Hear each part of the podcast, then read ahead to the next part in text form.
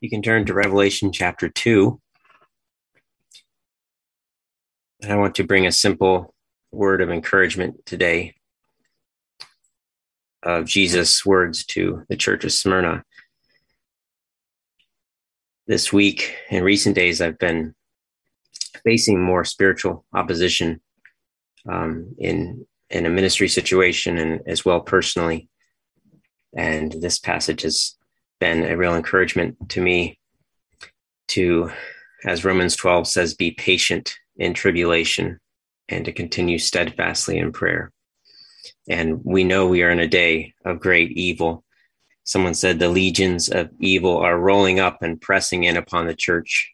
Earthward, there is a deepening darkness, while heavenward, increasing light.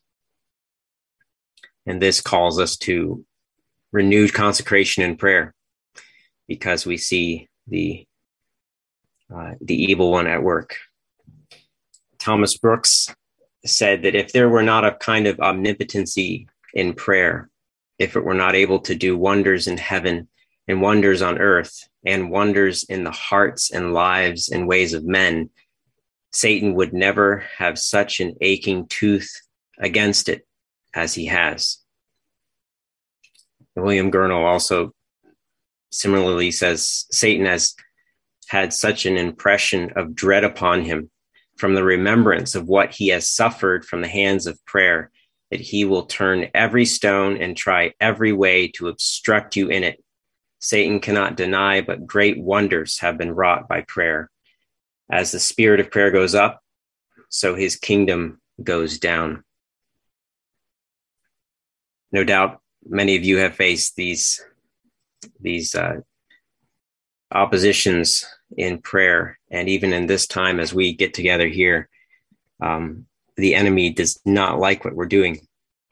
But we have one who is greater than he, and praise the Lord, he gives us encouragement in the midst of our opposition, as he did to Smyrna, a church that was facing such such attack from the evil one in Revelation chapter 2, verse 8. I'm going to read the account here from the New King James. And to the angel of the church in Smyrna, write These things says the first and the last, who was dead and came to life. I know your works, tribulation and poverty, but you are rich. And I know the blasphemy of those who say they are Jews and are not, but are a synagogue of Satan. Do not fear any of those things which you are about to suffer.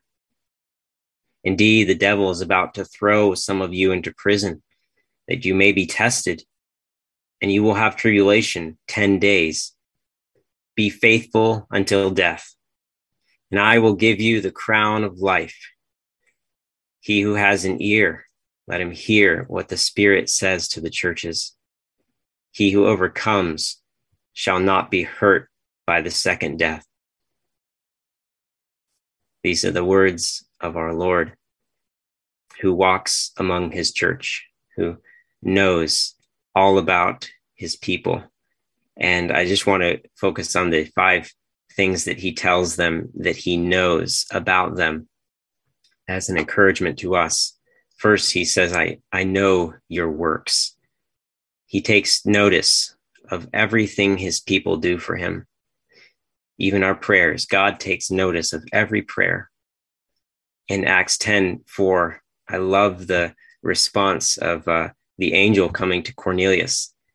And, and he says, Your prayers and your alms have ascended as a memorial before God. God receives our prayers as they go up as as a memorial as even as an incense in other places in scripture coming up to the lord and and bringing such a delight to him as the incense reaches his nostrils. What we're doing here delights our god and he knows every single time we meet.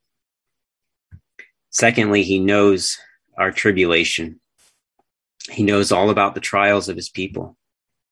And even beyond that, as the man of sorrows, our Lord sympathizes with us in these trials, and he comes near to us in the trials in a special way.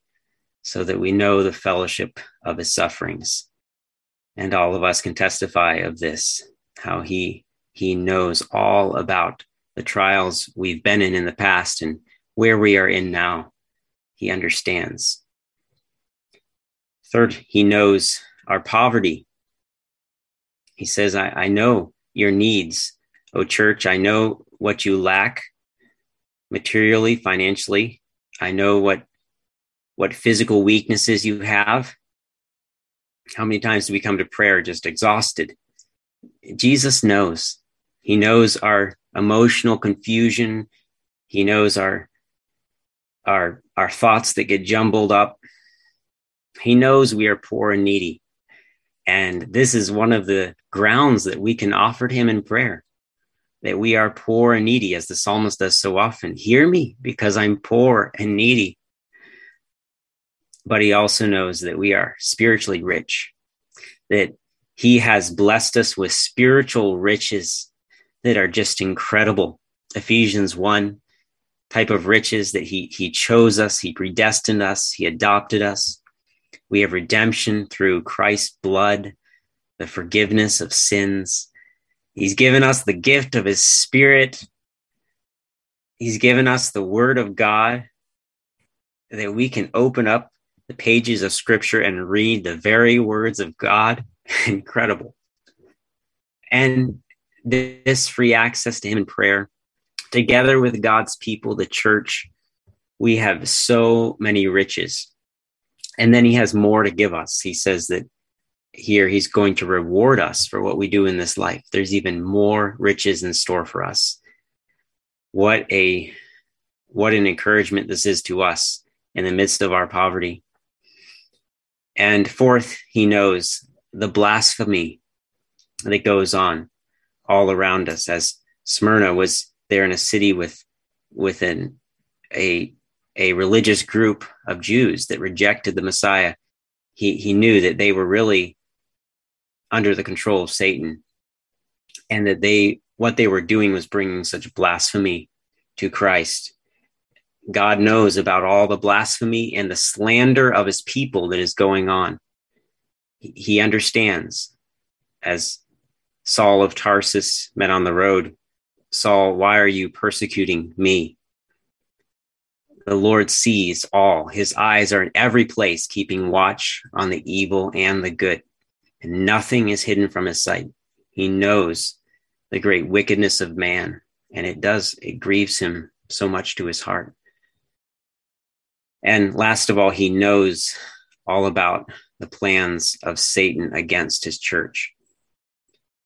Jesus goes on in this passage to notify the church of Smyrna. He says in verse 10 Do not fear any of those things which you are about to suffer. Indeed, the devil is about to throw some of you into prison that you may be tested, and you will have tribulation 10 days. He tells them, Don't be afraid, because I, I know already about what you're going to suffer. I know the intensity at which you're going to suffer. I know the duration of how long you're going to go through this trial. And here he's he's revealing this very specific information to this church to encourage them that that he is aware of this already that he is the faithful lord who will be with them through that trial. And praise the lord he is our lord today who who is faithful. He promises in, in 1 corinthians 10 13 that he will not let us be tempted above that which we're able he knows how how long we can go through the trial and how much grace there is there for us to endure. And and when the trial is come to its completed time he he removes it. And praise the lord he knows satan's limits. He he sets the limits for satan. We see in job that here the lion who is seeking to devour us is is on a leash and this is a great comfort to us he finishes by a final charge saying, Be faithful unto death. And then with the charge adds a glorious promise I will give you the crown of life. He has more to give in response to all that, that goes on in this church of their faithfulness to the Lord. He has more to give. He says, He who overcomes shall not be hurt by the second death. So here is a great encouragement to us that our Lord understands every time we pray the opposition and struggle it is to come back to Him, but He delights in it. And so we continue. Amen.